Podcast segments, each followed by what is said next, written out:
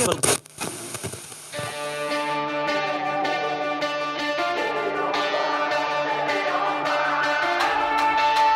to the Born and Raised audio experience. Presented by onX.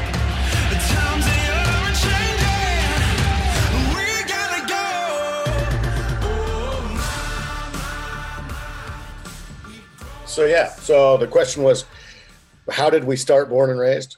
Yeah. Yeah, so in 2007 is when we when we started filming, and I could do the long answer or the short answer, but the medium answer, how about that for for this question is um, we've always wanted to do a film. We always wanted to. We live in Roosevelt country um, around on the Oregon coast here, and we'd never really seen a film on Roosevelts. There was a couple things out there that had Roosevelt hunting in it, but um, not like how to or a lengthy, you know, with multiple elk on it or anything like that. And so what we did is uh, we decided, well, we're going to need some help. And so we started getting together as buddies. And um, anyway, it was me and Trevor and Cody. And Cody met Ty or knew of Ty at the time. And um, anyway, and then Trevor was going to dental school. And so Cody and Ty, they live, we live about an hour and a half away from each other he um, they kind of teamed up because we hunted every single evening. That's the way we got the footage. We hunted every we hunted 28 days out of 30.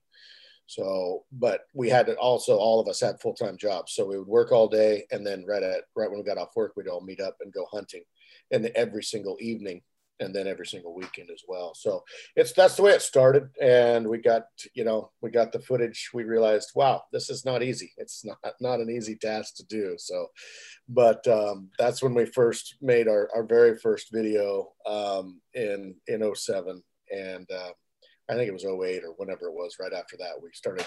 And then we had to learn how to edit it, you know. And Cody did a great job. He kind of dove in and, and learned how to edit and and it was just a self-taught deal from the start pretty much and uh that first video was tagged out correct correct yeah we all killed both last two days of season i think or three days of season we all ended up killing it out so it came together but it was a long journey yeah you guys' stuff is the first roosevelt stuff i've like really watched and stuff and mm-hmm. it's a totally different game than like what i'm used to like a lot of it for us is especially when we're filming and there's only two of us is glassing and then stalking and yep. using bugles to stalk and uh, but mostly using our eyes and I was watching uh, I think Land of the Free one when I first watched it was Casey shot that bull at six yards and I was like yeah, yeah. I I don't hunt anywhere where I'm if I'm shooting six yards I've seen the bull coming from like 80 yards right Right. So no, it's it's pretty thick over here in places. Some some places you can air it out pretty good, but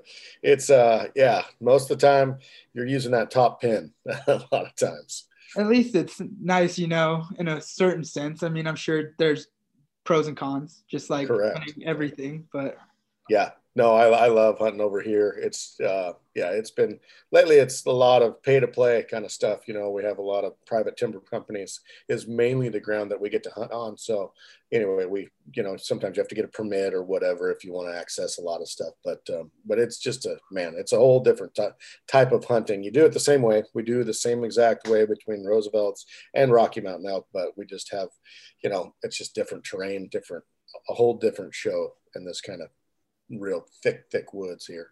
So. Yeah, it it beautiful scenery going yeah. in the timber, the moss, and skunk cabbage. And yeah, really yeah. Cool. Um, my next question is: I know did did you and Cody uh, start doing Born and Raised full time right after Land of the Free one, or did you guys know going into it that you were going to try and do this full time? That's a great question. So we went actually. Um, we went to ATA. Uh, oh man, I'm terrible about dates, but it was about three and a half years ago. And anyway, we had this idea for this project that we wanted to do called Land of the Free. And um, we pitched the project to all these sponsors, is what we did. And just to see what kind of what kind of vibe that we got from them, if they would be on board with it, if they, you know, and uh, it turned out every single one that we went to, they said, "Yeah, we're in 100%." And so then that's how we got the funding to do that project. And it was of that year, of that uh, year, around actually it's around this time of year. Honestly, it was around March. Um, we um, I, I went full time and Cody did as well, and we both went full time into doing that. And um, it was a big jump, man, a huge leap from what I what I did before. So, and um, I guess a follow up in a sense is, what was the scariest part about making that jump? The scariest part was I, I'm the scariest part was just with the family and everything. Once you have a family, and and I've uh, I'm married with two children. Once you have you know other people to take care of, you know it's a different deal. It's it's a uh, it's something to where if it was just me, it would have been like, oh, if it doesn't work out, you just jump back to doing whatever, and which I could have honestly, and I, I it could have still happened, but at the same time, it's like you don't you know, failure, you just don't want to fail at anything. You don't want to try something yeah. and then say, I tried it and then it, it, didn't work out. You know, you want to succeed at, at stuff. And this has been our dream for a long time to build something that we can actually influence people in a positive light. And, you know, like you saying, you know, you, we've learned a bunch of stuff from our videos and stuff. That's oh, just, just so awesome to hear because it's like, that's what we're, that's the main reason we're doing it. So we can maybe teach people through our mistakes, you know? Yeah. I mean, going to that, uh, for example. Last year was really the well, two years ago was the first year we really started doing the cat road shuffle and stuff like that. Uh-huh. And if like it felt like oh, like we actually have a chance to kill an elk because where we were hunting around, we have a family cabin up around uh, Pinedale, and for like three years it was like if you jumped an elk in the timber, that was a good day. Like you were like, oh, oh my gosh, elk. Uh, but then a couple years ago, we started just cat road shuffle because there's a lot there was a lot of logging up there, and that's how we you get around mostly. And all of a sudden, it was like, oh, you're hearing bulls bugle. I think the first three years I was hunting, I didn't hear a bull bugle up there. Oh, really? Um, yeah. So, and it felt like, oh man, we were getting ready to. It was sooner or later we were going to get an opportunity, and then the Roosevelt fire came in, shut everything down, and then actually, crazy enough October 28th, uh, we called in a bull rifle hunting to 15 yards. No kidding. I, I shot him uh, and never heard a bull bugle that late. And it wasn't like a wimpy bugle or anything. He full on let one rip and nice. came straight up, probably the steepest face that we knew of in that drainage. And uh, ended up being my biggest bull and the biggest bull we've killed up there. But that's awesome. I told my dad, I was like, was like I never would have even thought about calling until we watched you guys. Like, like that's just not how we did it. Like we cow call like everybody does bow hunting, right. but I was like rifle hunting. It was glass. That's that was we hunted spots that we could glass that we knew there was elk, and I was like, who knows how many elk have been hanging out in these spots that we didn't see because we maybe didn't call or something like that. So it's just been a game changer. That's awesome, man. That's um, awesome. That's really cool. Yeah. So, uh, and then last year, uh, we had a buddy, one of our hunting friends. My dad called in a bull for him to seven yards, and he shot. Oh, good.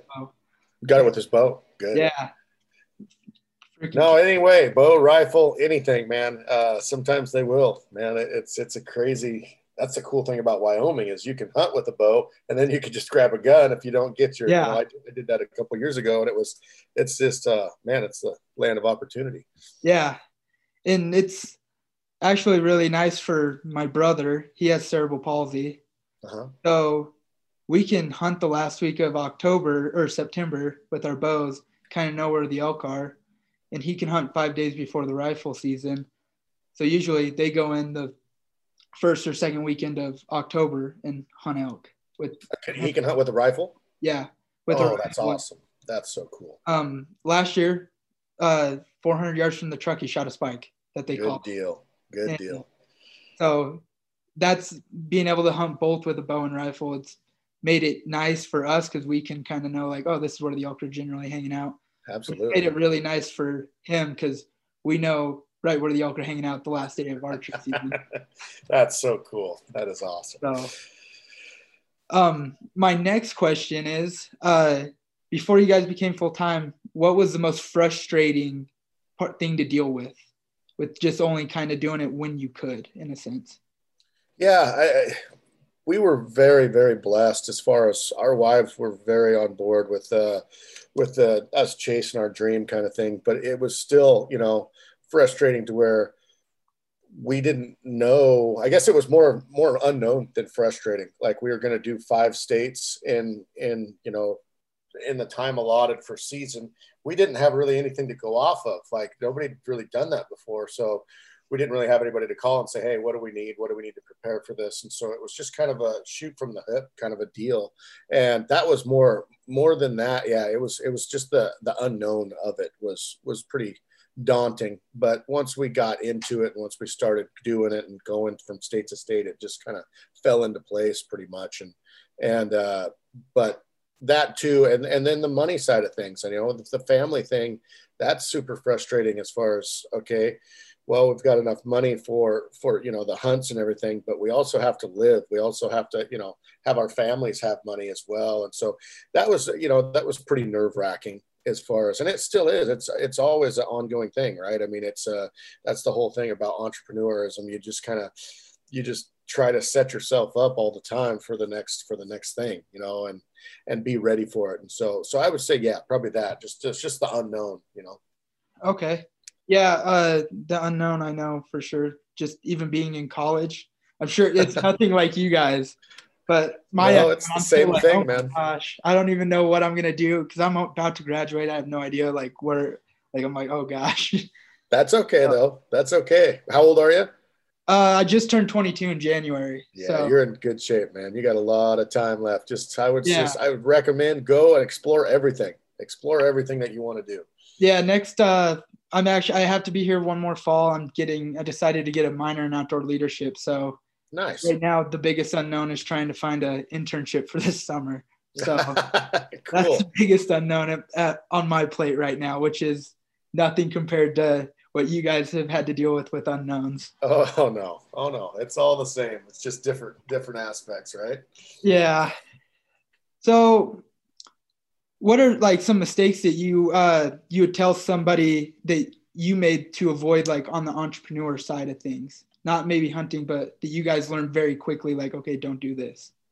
Yeah, uh, man, I could write a book probably of mistakes that we've made, but uh, no, when we when we came out with uh, with Land of the Free, honestly, it was um, it was just me and Cody. So we shot the whole thing uh, with cam- you know camera film, filmed the whole thing, and uh, it took where were was like 53 days or so to film it, and um, right after that, we took a week off. We came back home. We took a week off to spend with our families because we hadn't been home in, in over a month and a half. And then we jumped right into editing. And that was the part that was super, super daunting because it was just me and Cody. We were putting out a video a day. That was what we decided to do. That was our goal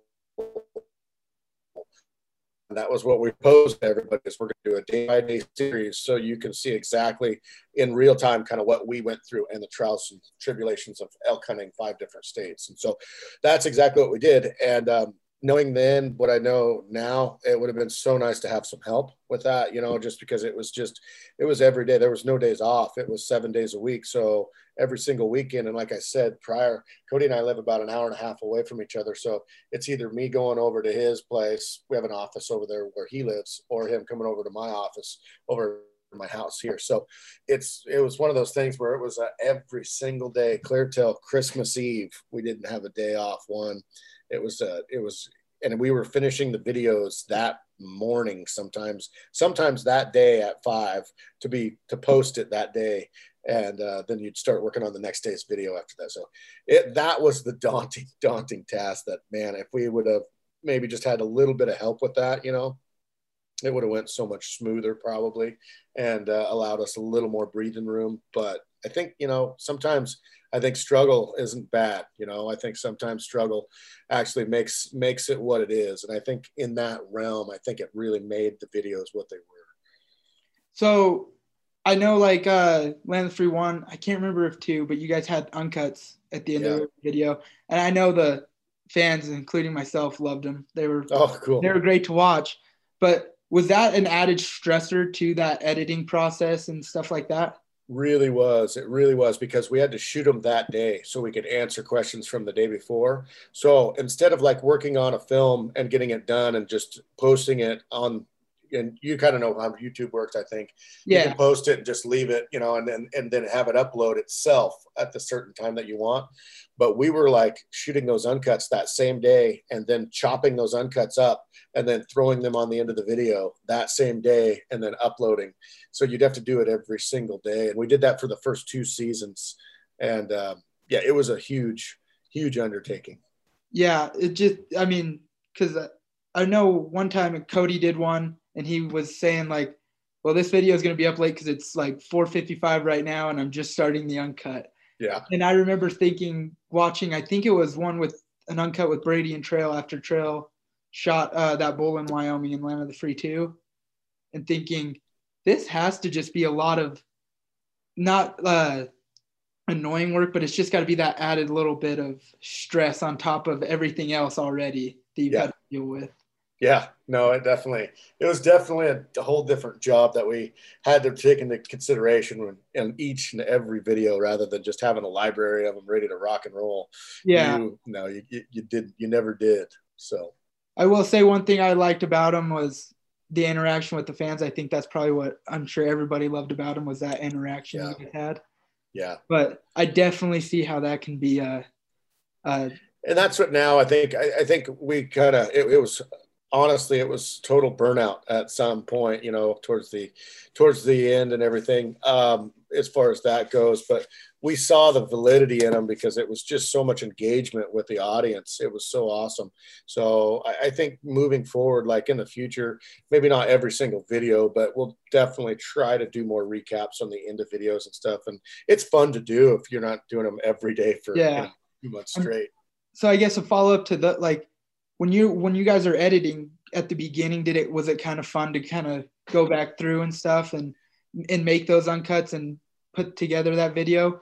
But then by the end was it kind of like you were when you got it done you're just like oh thank you. Yeah a little bit you know it's always fun to go through on hunts. That the thing about that that that for that side of things was we didn't kill something every day, obviously. And so sometimes you'll be editing in a video where we just walk through the woods tooting on a flute pretty much.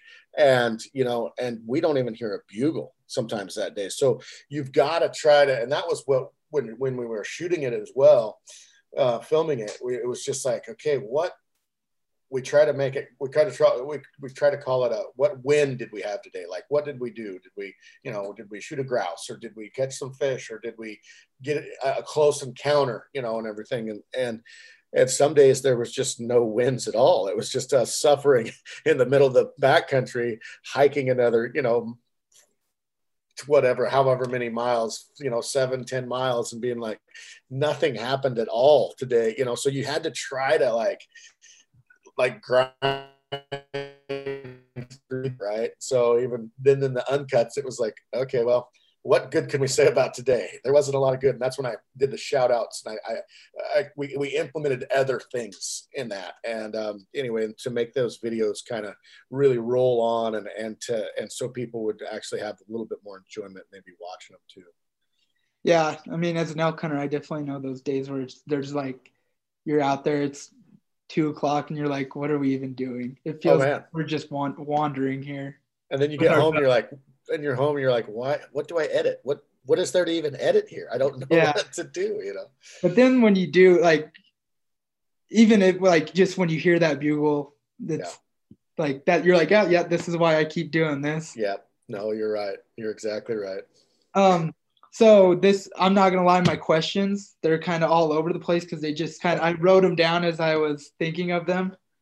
But so just to kind of jump to like this year and kind of last year, um, how like how did work for you guys? Um, how was it affected by COVID and like how have you guys had to adapt? Yeah, it's a great question. Um, it was weird. Like a year ago, probably right about now, you know, somewhere in, in now, um, it was, it just hit, and right off the bat, everybody kind of wondered what is this and what is it going to lead to and everything, you know, and and so then you know we did our masking and stuff like that, and where I live, I, have, I live in a really real small, small town. I don't live in a big city or nothing like that. So it was a little bit kind of weird, I would say, just because, you know, you go downtown, nobody's wearing a mask. It's like normal going, coming and going. And then after a few months, then everybody, you know, it started cracking down. And, and on our videos, we'd wear masks when we, when we were needing to, I guess, you know, in certain places and stuff. And, but um, we were pretty, I don't know, not too strict on it, but it was that whole part of not knowing the unknown, right? Of how yeah. bad could it be and how bad is this and stuff. And and now a year into it, uh, we've kind of seen the effects of it and stuff. And and I think for the elderly, I think it is definitely you know or or unhealthy, you know, people and stuff. I, I think it with pre-lying conditions, it's definitely a concern. Um, but um, but yeah, like around where we're at, it hasn't it's it's a kind of a smaller town feel. So we still wear masks and stuff. Like just you know, as of right now, we're still every time we go downtown or anywhere, it's you have to have a mask on. So, so did, did you guys end up having to go and work from home or like were you guys you and Cody still able to go into the office and do stuff like that? Right. So, like, uh, like I was saying, this Zoom chat, you know, I, we'd never Zoomed anything or done anything like this before that. Yeah, and, and, yeah, no, it was, and it's actually kind of cool because we can stay home and then, you know, and do this. So, yeah, we both, we gonna not went our separate ways. We still met every once in a while, but Cody and I, we, we each have separate offices. And um, so a lot of times, uh, like yesterday, I went to the office and then, might be I don't know I might go in Friday again. So usually it's you know two to so days a week now that I we're all we're together working on something. But that's the cool thing about like computers and Zoom and stuff. We can we can work together efficiently and not have to be in the same place. So yeah, out pretty good. Yeah, I know uh, when COVID hit uh, us, we were me and my roommate were actually in New Orleans on spring break, and oh boy, our last night there, it went from like kind of like everybody having a good time to the streets were empty granted, it only took us 15 minutes to get to our flight the next morning. uh, it was we got to our flight like three hours before it even took off, and it was nobody was in the uh, airport. It was it was strange there. For it's crazy, isn't it? It's yeah. just weird how the world shut down. So yeah, yeah it's been odd, especially kind of living in because Laramie and Green River, they're like kind of polar opposites. It seems like on the whole mask mask debate. Yep. Yep. Um, you know, uh, Laramie's mostly college students, and right. a lot of them are wearing masks. But go to my hometown, not a lot of people are wearing masks and yeah. stuff like that. Uh, I typically do just because I have my grand- grandparents are well, my grandma in particular, she's like in that high risk category. Yeah, absolutely. So and I told my dad, like we wear them because I told my dad, I was like, I am not going to be the one that gives gives it to grandma. I was Doesn't like, look good. Not going to be me. Family unions after that aren't aren't that well. They don't. Yeah. They don't go over that well. No. So I've, but it's just weird seeing how different places, even in the same state, have reacted to it, yeah. and seeing how businesses are operating different in different places. Um, yeah, it's going to change business as we know it. Definitely. Yeah. Definitely. And uh, I worked for a newspaper this summer in Rock Springs, and uh, me and my editor were talking about this story that he was writing over the art the airport there, and I just told him I was like, not only is this gonna like this is gonna change so many like businesses. Like, yeah. I told him I was like, I bet airplane air uh, air travel changes forever. Uh, and I was like, I'm sure small businesses they're gonna change forever, and ha- people are to have, in a way, a security blanket for when, if things happen like this. Like I was like, this changes everything in a sense. Yeah. No, it definitely will, definitely, and it already has on a lot of different different platforms, definitely. Um, so uh, you know what what has been the hardest thing for you guys running a business like you guys are running, but like a multimedia business in a sense where you're posting YouTube videos, podcasts, and then selling merchandise, all mostly all online. Correct. Yeah. No, the, the hardest part I would say about it is just keeping the engine running, you know, and just trying to figure out trying to be a little bit forward thinking and knowing and and figuring out what the next best thing you know? So we did land of the free and we did 1.0 and 2.0 we didn't really want to just keep on you know three four five. So we wanted to kind of switch things up and and it's when we did that i think we kind of i will say we kind of revolutionized i think youtube hunting as oh, you know I, I, think a lot of people after that went to that that model, and which is cool. That's we, we yeah. There's no animosity at all from us on that end, but at the same time, it's like, what's the next? What's the next thing? You know, what's the next best thing? So we always keep on just you know ch- trying different things and heading down different avenues and trying to see what sticks is what we've done. And and um, anyway, it's been it's been really really good, and it's been really hard at times. You know, as far as there's certain things that we've done that just didn't work. It's just like, okay, that does not work. You know, how do we, you know, switch gears and do something else? And and uh, that's that's just the whole thing. It's it's always evolving. Social media is like faster than fast. Like something you put up, it's gone. You know, yeah. before you even get it up. So we, uh, I took a social media class this fall, and halfway through the semester, the textbook changed. Yeah. Like, and I was like, what just happened? Like, all the stuff I just learned for this test is 100% different. Yeah.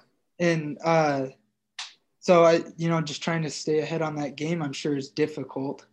But I know you guys completely with Land of the Free revolutionized how hunting on films are made on YouTube. Because I know the next year when we did we did a day by day series, just because hey, oh, nice. I, oh, might be easier to edit, and but I was like, I was like, oh, but then I can kind of go through too. I was like, in a way for myself, I can see what happened every day. But yeah. completely changed the game. Everybody now, it seems like it has a day by day series of some sort. Yeah.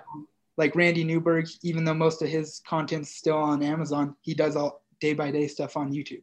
Yeah. I mean, every you guys changed the way it's being done, and I personally myself prefer the watching the day by day stuff. I oh, do you? I love watching the struggle because I'm like, I've been there. I know how it feels. I like, I like just watching just uh, when we're successful. yeah. I well, I because I was telling my dad, I was like, I think the reason I like watching you guys and Hush so much is, you know, when you watch the people on TV, it's always like action packed, and uh, it in a way makes you guys more relatable to me. Okay. In a sense, yeah. you know what I mean? Yeah. Because no, like, that's awesome. I, I've been there. I know exactly how they feel, and uh, so I that's why I like it. It may it, like I feel like I relate to you guys more. I'm like, oh, okay, like it definitely normal. it definitely showcases the struggle more, right? Yeah, I'm like I I'm like okay, at least I'm not just really really bad at this. Oh man. Definitely below average still, but Oh no. No, no, no, no. We're we're getting better. We're trying to it's I will say it I first year this was the first year I was ever able to take a week off mm-hmm. go hunting Good. and uh which helped and hurt. I remember one night I ended up sitting on a wallow because I had to zoom into a class and I'm sitting there. My professor's asking me a question and I have a bull bugling coming into the wallow, and I'm like trying to be quiet. Yeah. Luckily, I had headphones in, and I was just like, she was like, Chase, are you gonna answer my question? And I'm like, hold on, I'm hunting up right now. There's a bull coming, like, and luckily she was cool about it. And she's just like, okay, well, just you know, come back to class when it's all said and done. And you're uh, better than me, man. I think I would have just went click, turned that, turned the phone off. Yeah, I well, I about just and left the class, but I was like, well, I've already missed class once, and like half of my grade is just showing up. Okay, yeah, that uh, makes sense. That makes sense. But that makes sense. Uh, I because I one time I looked over at the screen and like every eh, the whole class is just silent. They're just watching me. Like everybody just one. I have one kid that uh, I know hunts, and he's just laughing hysterically because I left my mic on, and you can hear this bull bugling as he's no coming in and so the one kid's laughing hysterically. Everybody's just like doesn't know what's happening. And it was a mess. I didn't even get a chance to shoot at the bull, but hey, it was still a cool story. One of the biggest bulls I've ever seen. I was like, oh my God. I called my dad on the radio after he went up over the ridge and I was like, I know where we're coming tomorrow. Good call. So Good call. never saw him again, but uh so what are some keys to success that you guys have like taken advantage of that you recognized right away that you were like, oh, this is something we need to get on right away? Keys to success would be sticking with it. That's I think that's a lot of especially in the YouTube spectrum right now. I, I get a lot of people. I don't know how do I do it? How do I how do I get you know do the job that you have or something like that? And it's a simple, simple, simple question. It's just start doing something and don't stop. And it's it's tough because you know you want to see it pay off overnight and then you want to see it pay off in the first month and then you want to see it pay off you know what i mean and it just yeah. doesn't happen sometimes it's like we put all of our stuff online we put everything all of our old dvd stuff uh, we cut it all up and then put it out as individual hunts as well and um, it, it took it took a long time to get legs you know for people to start watching it and for people to um, to engage in the in the in the content. So it's just repetition, man. That is the big key to a lot of it. It's just keep on and don't stop. So then we, you know, then we started doing social media and started doing Instagram. Then we started doing Facebook, and then we had an email. So we would put out an email every once in a while just to get those different facets out there. You know, just to get those different pillars of a business around it, and then you know, and then the podcast on top of that, and it just it's it's all these different things that um, yeah it's sometimes can be like herding cats a little bit. Um so i guess on an on another note mm-hmm. what what would you say has been your favorite part of this journey? And then like a follow-up to that out of all the video you you guys have made deer elk hunting fishing what do you think your personal favorite memory of or video is of that I get asked that all the time. Uh, I, you know, most of the time, I don't know if I have an answer to the second question, but um, tough question to answer. no, the my favorite part of what I get to do, honestly, is this like this right here to hear stories of wow, because of what you guys did and, and some of the stuff that we've watched that you guys did, I actually did this and it was successful for me, right? Or just down to the simple hey i you know watched your guys' stuff and i went out in the woods the other day with my family and took a camping trip or whatever it may be. Um, the influence you know being an influencer if you will i guess is just that you know you can influence in a lot of different ways. And and if you can be positive and uplifting and show kid show stuff that any kid can watch. Any kid can any youngster can watch any of our stuff. And um, anyway that's that's important to us. That's super important. And and just just the stories like like you told earlier you know um, that that's what gets that's what inspires me honestly about this whole thing. That's my favorite part of it. Yeah. I mean you guys are the only reason i probably actually even want to go out of the state to try and hunt elk like it's I never a, had a desire to do it until well, you live in Wyoming, so I don't I don't know uh, why you would, I guess, but uh, no, I'm just kidding. It's uh it's neat. I will say, just an adventure. You know, just uh, even if you go to a different part of your state or something like that, it's the whole thing around. You know, you get to research the spots. You get to you know, and it's you're hunting instead of just hunting in September. You can hunt 24 seven because we've got the use of the internet and Google Earth and, and onX Maps yeah. all these different things that we can you know utilize in the off season. And then it's it's it's that whole leading up to part of the hunt is is super super important i think and and adds to a lot of the fun of it too. Yeah i know for me even just coming across the state to hunt elk in a different mountain range was a daunting task for me. Yeah. I don't even know how i would how like I now I kind of have the idea of like where I would start on an out of state hunt, but just even coming across the state, not even having to worry about getting tags or anything, was yep. still like probably not even going to see any elk. Like probably how it's going to go. We're probably not going to see any elk. And but little did I, I learned very quickly that this mountain range I could literally pull off the road anywhere and yeah. probably find elk. And if I if I was a big deer hunter, this would not be my place. But it's right. definitely my kind of mountain range for elk hunting.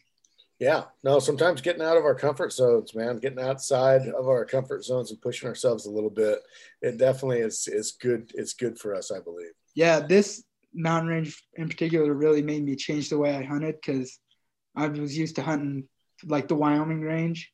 Oh yeah. A lot of it's really open. I mean, that's I've hunted probably almost the entire entirety of that mountain range, and a lot of I can glass a lot. Right. And, but like here, it's all of it's just lodgepole timber from the bottom of the mountain all the way up.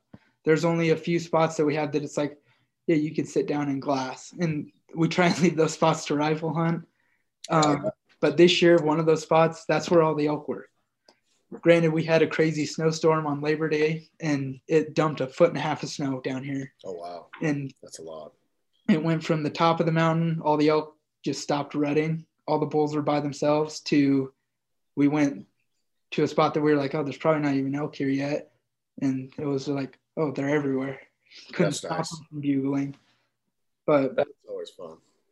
Um, so how has your your day to day life changed? Because you were a logger before, correct? Yeah, yeah. I cut timber, so I was a timber faller for 18 years before I went full time doing this. So, um, it's changed a lot. Um, the hours are totally different. You know, usually cutting timber, you wake up at you know anywhere from three to five in the morning, and you know get to the wherever you're cutting at at daylight and work, and then and then come home and this uh, with this job I, it's been really really cool i get to take my kids to school and um, sorry about that call um, i get to take my kids to school you know and um, i never never got to do that before and that, that was really cool to be able to be home for that in the mornings and stuff. Not always can I do that, but uh, on a on a you know a more basis than before by far. So yeah, it's just the hours and the other thing is now I have to work out. Before working in the woods, I didn't ever, you know, you just didn't have to work out really. And, yeah. And you're and so now you have to keep in shape and and do that. So anyway, big. That's my biggest struggle right now. Yeah. like I'm 22, I can do whatever I want, but then I, my dad, who's 49, just beat me on the mountain, and it was embarrassing. We were packing out an elk. Our friend shot a five point, only a mile from the truck. We were packing it out. I thought I was gonna die. By the time like halfway there, my dad's just, and I'm like, okay, I need to start working out. I can't let this happen again. no, it's definitely it'll it'll it'll humble you, won't it? Yeah, uh, and really, that's only the third elk I've packed out. And the first one uh, was we had four of us, and it was all downhill, no timber to climb over. Once you got to the creek bottom horse trail, second one it was right down, all downhill on a logging road. Really? So this was the first one that it was like I had to like in a way actually really pack out because the first bowl I was 14, 15, couldn't carry much. Right, right. My dad and our buddy did most of it, and so I was just, I think I carried a front shoulder and the antlers.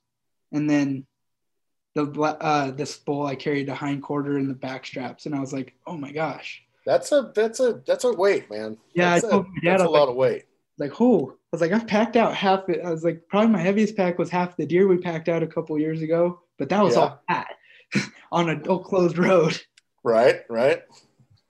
But, um, so if is there anything like when you look back now that you would do different if you could? Um, man, no, I, I don't know. I've never been a I've never been a guy that just like it's it's always you know well I would I wish I wouldn't have done that you know kind of thing because I I think we learn from some of the stuff that we do you know I think that's that's a huge lesson I think it's it's a big important thing for uh, each one of us to learn from our failures or or our successes as well so um, no, there's nothing that I would say. I would, you know, I wish I wouldn't have done that. Um, I wish I would have, honestly, when we first started. Uh, you mentioned it way earlier. Um, in 07, honestly, we had a guy helping us edit our videos and teaching us how a little bit. And um, anyway, and he said, "Have you guys ever thought about putting your stuff on YouTube?" And this was in uh, infancy of YouTube, you know, and uh, we were just like, "Yeah, no, that's just crazy cat videos. No, that's yeah, yeah." That's right when the DVDs were popular, but YouTube was just starting, to... just barely on on the map, you know. And uh, man, if we would have uploaded everything to YouTube back then, I couldn't imagine you know, uh, it would, yeah, I don't know how much different it would be, honestly, but it would definitely be different, you know, as far as today. So, but, you know, you live and you learn. It's just one of those things where it's kind of funny to hear, you know, someone advising us to do, you know, what we ended up uh, ultimately doing and us saying, ah, no, absolutely not, you know. Um, is there anything you took from your last job that you were like, that translated really well into this? Yeah, Absolutely. Um, work ethic, man. Uh, it's very, very important as far as having a good work ethic and actually, you know, showing up on time and all of these things. Uh, my old job, I had to have a partner everywhere, you know, because cutting timber's is a dangerous thing. And so you're always working with a partner. And so you have to have accountability when you're doing that kind of stuff. And you have to, you know, you have to, you have to be there for them just as much as they are there for you. And so translating that over into what I do now, it's um, it's definitely a work ethic thing. I mean, in order to do what we do, you gotta you've got to have those things in place to make it grow, right? And um, yeah, it's been it's been a. I'm glad my my parents taught me that at a young age to work hard and to, you know, to just stay at it, and, and uh, that would be definitely one of the things that I brought over. Um, so I know, like you just said, that cutting timber is pretty uh, a dangerous game. Mm-hmm. Um, like I know because I've, I've worked in uh, Trona mine and oil field. Um, like I've taken a lot of the safety procedures over into hunting. Have, has there been any safety precautions that you learned from cutting timber that you were like, maybe we should like Im- use this system when when hunting? Just yeah, I'm not. I'm probably not. the. I'm I'm not great at that kind of stuff as far as like I've all you know I've had a numer number of CPR classes and and stuff like that and and learned how to do tourniquets and stuff. I would say basic first aid stuff like that and safety. Um, but I will say like the older that we all get, I mean back in the when we started we were you know felt superhuman right you know yeah. Like, you know and uh, anyway and so definitely like slowing down and pacing yourself and stuff like that i think are very very important things, especially when you're going to be hunting for a long period of time. You know, I'm talking weeks on end. It's not a sprint, it's a marathon, and you need to treat it like one, you know. So that kind of stuff, yeah, definitely. Um, yeah, I know right now it's still like I hear a bugle a mile away, 45 minutes before dark. And I'm like, we can get there. We can make it. We can make it. There and it's dark and I can't see my pins. And I'm like, well, now we're a mile further from the truck. Yeah, yeah, exactly um, if you could give someone like like myself advice on getting into the outdoor industry, whether it's doing what you guys are doing or a job in that industry, what what would you say uh, to that person? Um, first thing I would say is be honest to yourself. I would say, you know, don't be someone that you're not. Don't try to be, you know, be someone that people want to watch. Be everybody has everybody out there has their own style of video that they want to watch, and you know, I guarantee your style will be um, as far as enough viewership, you know, to make it work. So don't try to be someone you're not. Don't try to, you know, do a lot of fake stuff. I think there's a lot of people out there that are trying to do fake stuff just to get views or likes or whatever. People will like you for what you do and for you if you show that, you know. So that's a big piece of advice that I would have. Um, and sticking with it, like I said before, man, it's not.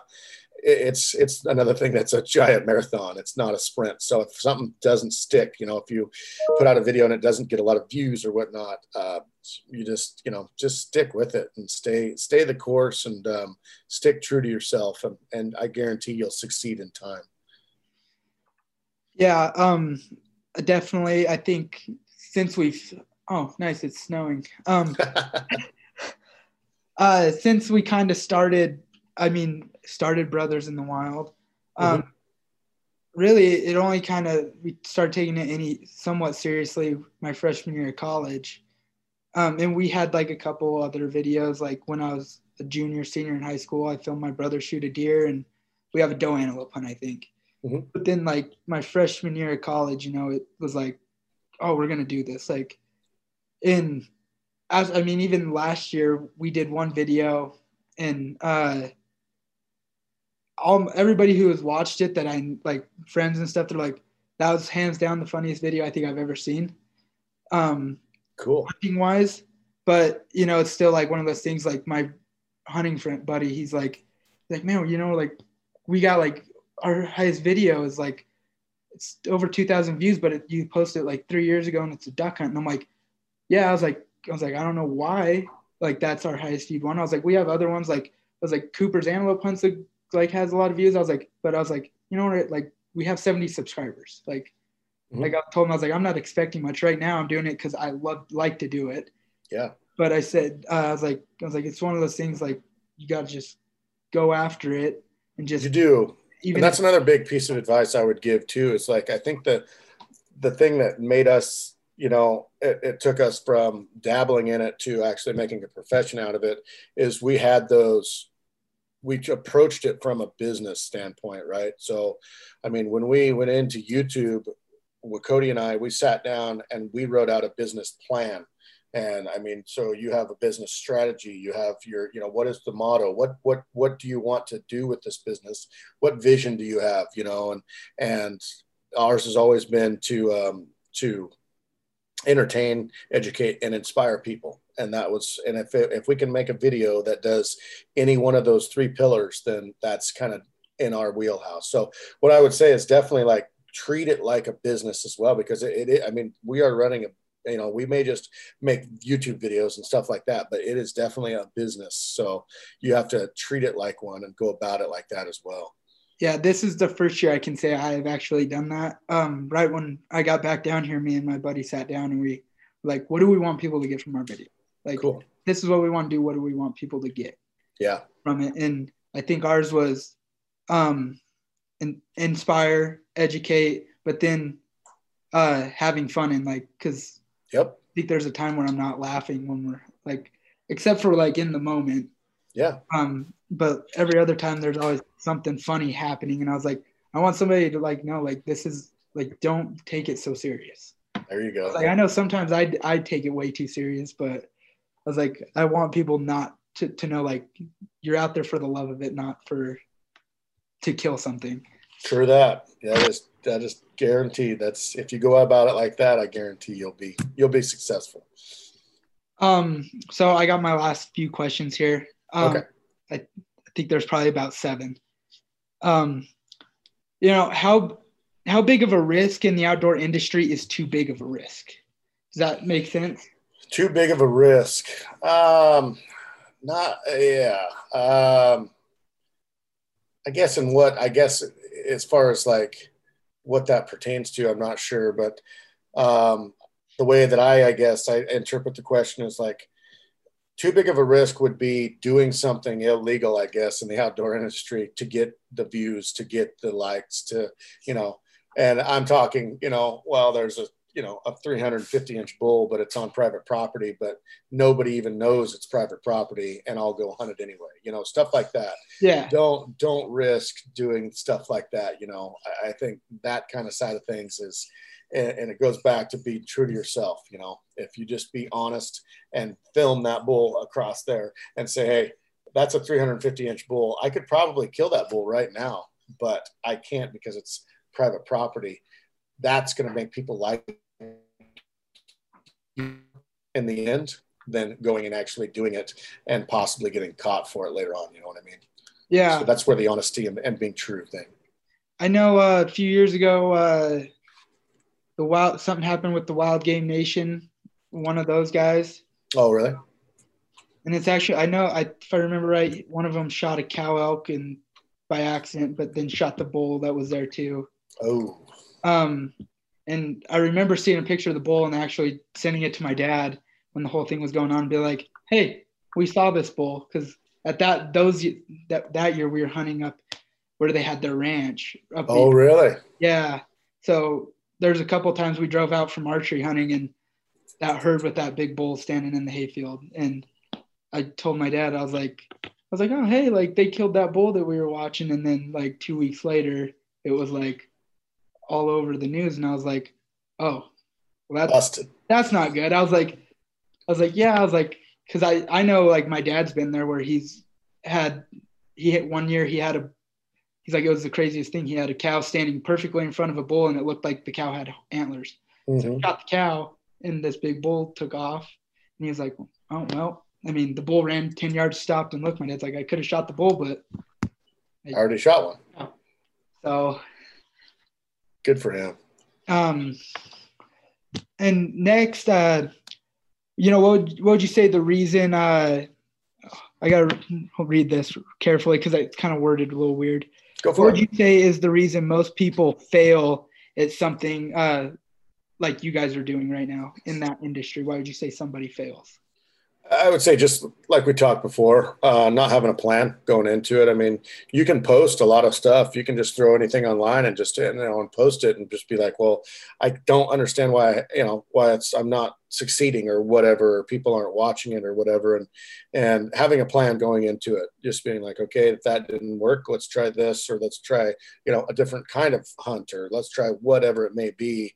Um, and then the second to that would be just not sticking with it. Just you know, thinking.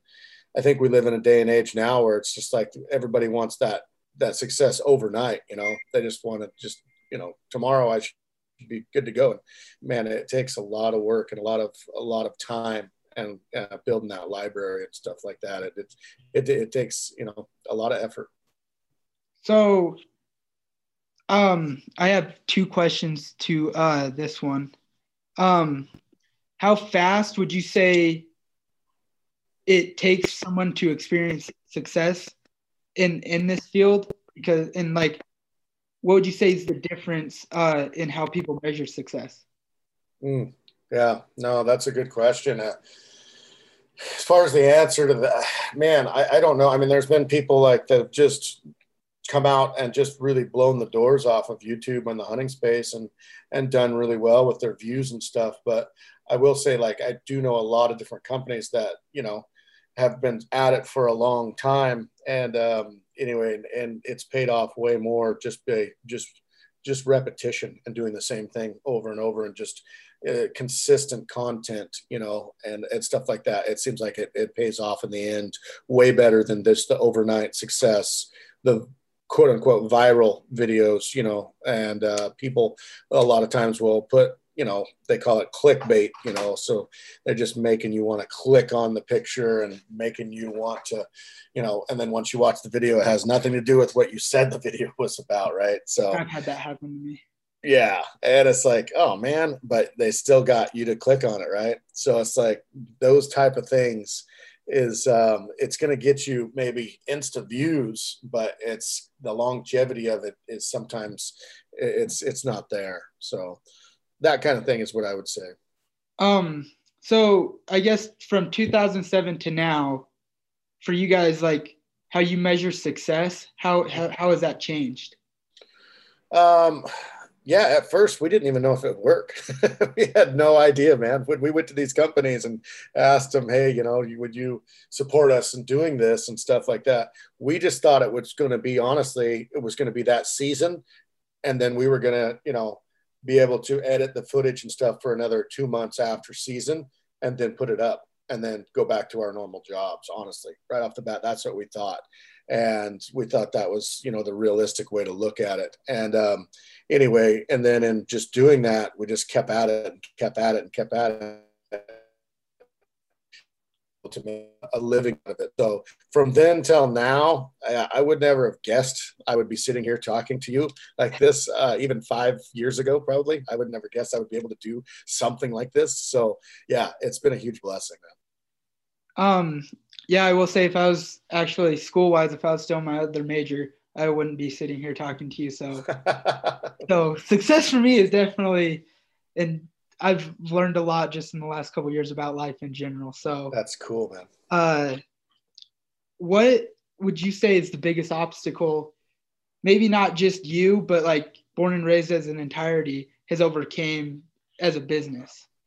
Yeah, um, the biggest obstacle is turning something that you really enjoy and just you're passionate about and you love turning that into a living making a living on that was the biggest obstacle as far as just trying to you know we loved elk hunting. We we set out just to make a video honestly like i was saying about roosevelt elk hunting and turning that passion for that into making a living and um, being able to you know influence people in a positive light.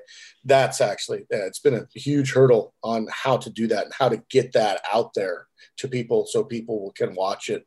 And um, it's it's easily you know easily to be viewed. So probably that much is it was a huge hurdle for us. Um so i know i've heard some people t- talking about like their passions like and turning them into jobs and then them losing that fire mm-hmm. i guess. Were you maybe worried about like having this become a full-time thing but then losing the passion for filming and editing and stuff like that so this year i didn't even hunt. I never even carried a weapon this whole last season.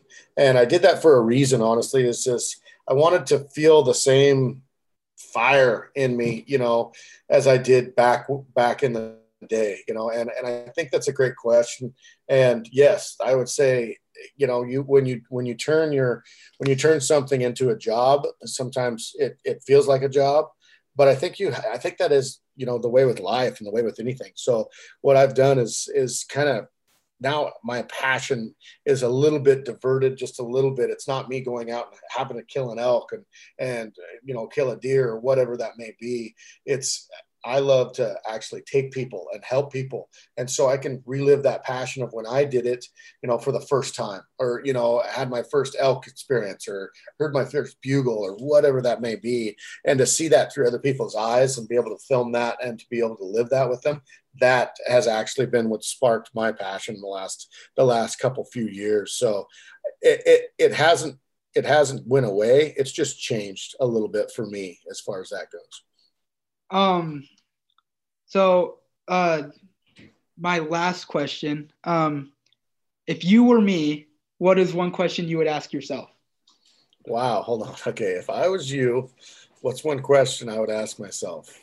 What tags am I going to draw in Wyoming this year? No, no, no.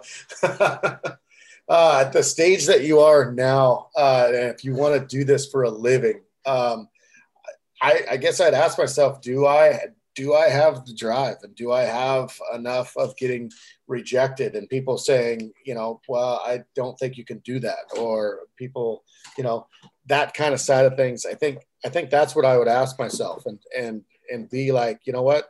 Do I have what it takes to take this thing all the way to the next level where I want it to be? And I would write that out if I was you. I would take and I would write it down and say, okay, here's my here's my one week goal okay? And it may be just printing just making a video. And then here's my one month goal here's my one year goal here's my three year goal and here's my five year goal.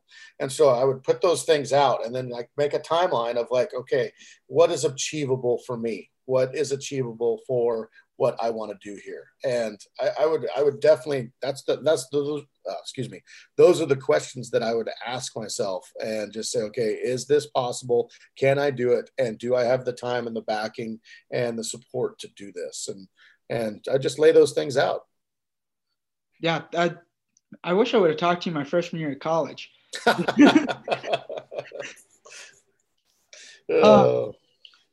that's all the questions I have. Um, that I can think of. I could have thought of since uh, we set this up. Um, yeah, I think you did a great job, man. I think you yeah. did a great job.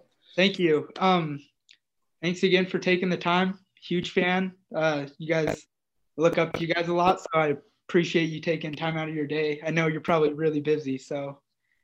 But well, thank you, man. No, I appreciate it. Anything I can do um, moving forward or anything um, help you out with or anything like that just uh, let me know. And uh, i can all i can speak from is you know from what we've done. So i, I you know I'm, that's all i know. But um, at the same time if i can help you out anyway as far as that goes with any advice just let me know man. Okay. Um if you guys are ever i'm sure you will be hunting in wyoming and need an extra backpack or set of eyes uh, if i'm close by give me a shoot me an email or something. I'll try and make it. So copy that. Definitely. Definitely. Uh, yeah. Thanks for taking the time again. And uh, hope you have a good day and good week. And can't wait to see what you guys come out with next. Absolutely, man. It was great meeting you, brother. Yeah, it was great to meet you too. Thank you again. All right. See you, bud. See ya.